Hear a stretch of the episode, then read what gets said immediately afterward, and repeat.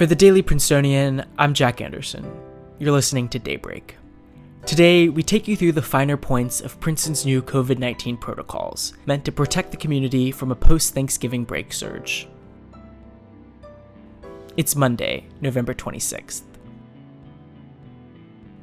The big news on campus this weekend Princeton has new restrictions to prevent a spike of cases as students return from Thanksgiving break. All students, regardless of vaccination status, now need to test at least twice per week. This is an increase from once a week for vaccinated students before the break.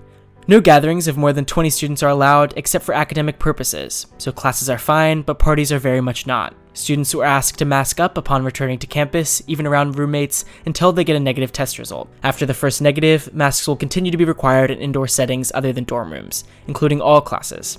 This is a bit stricter than previous regulations, which allowed for unmasking in classes with fewer than 12 people present. Also included in the update were some finer details regarding academics. In anticipation of COVID positive students returning from break and needing to stay in isolation housing, university admin have asked faculty to record lectures or provide other remote options. With finals on the horizon, professors have also been encouraged to switch their exam formats from in person to take home. These updates come after last week saw the highest one week case total since asymptomatic testing began on campus last August. Through contact tracing, the university has attributed many of these cases to social gatherings, including those at eating clubs. Deputy spokesperson Michael Hotchkiss wrote in an email to the Daily Princetonian that the university expected the higher positivity rate to continue after break, as students traveled back to campus from around the country. We will, of course, keep you posted on what those case rates look like as the week goes on. For now, you can read more about the new standards and what it means for academics, student groups, and eating clubs in reporting by Katie Daly, Andrew Somerville, and Mark Dodici at dailyprincetonian.com.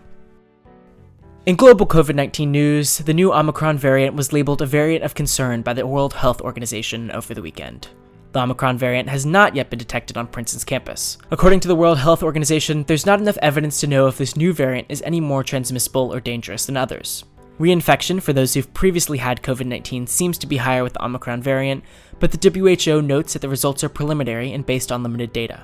This is all in comparison to the Delta variant, which has been the dominant strain for months now, both on campus and around the world.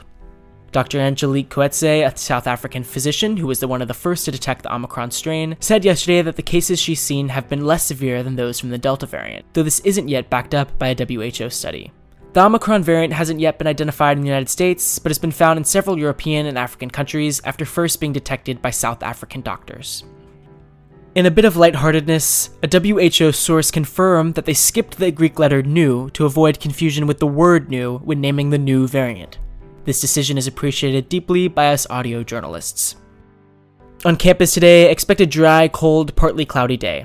Temperatures will stay in the 30s and low 40s, though winds will add a bit of a chill in the morning and early afternoon. That's all for Daybreak today. Today's episode was written by Mark Dodici and produced under the 145th Managing Board of The Prince.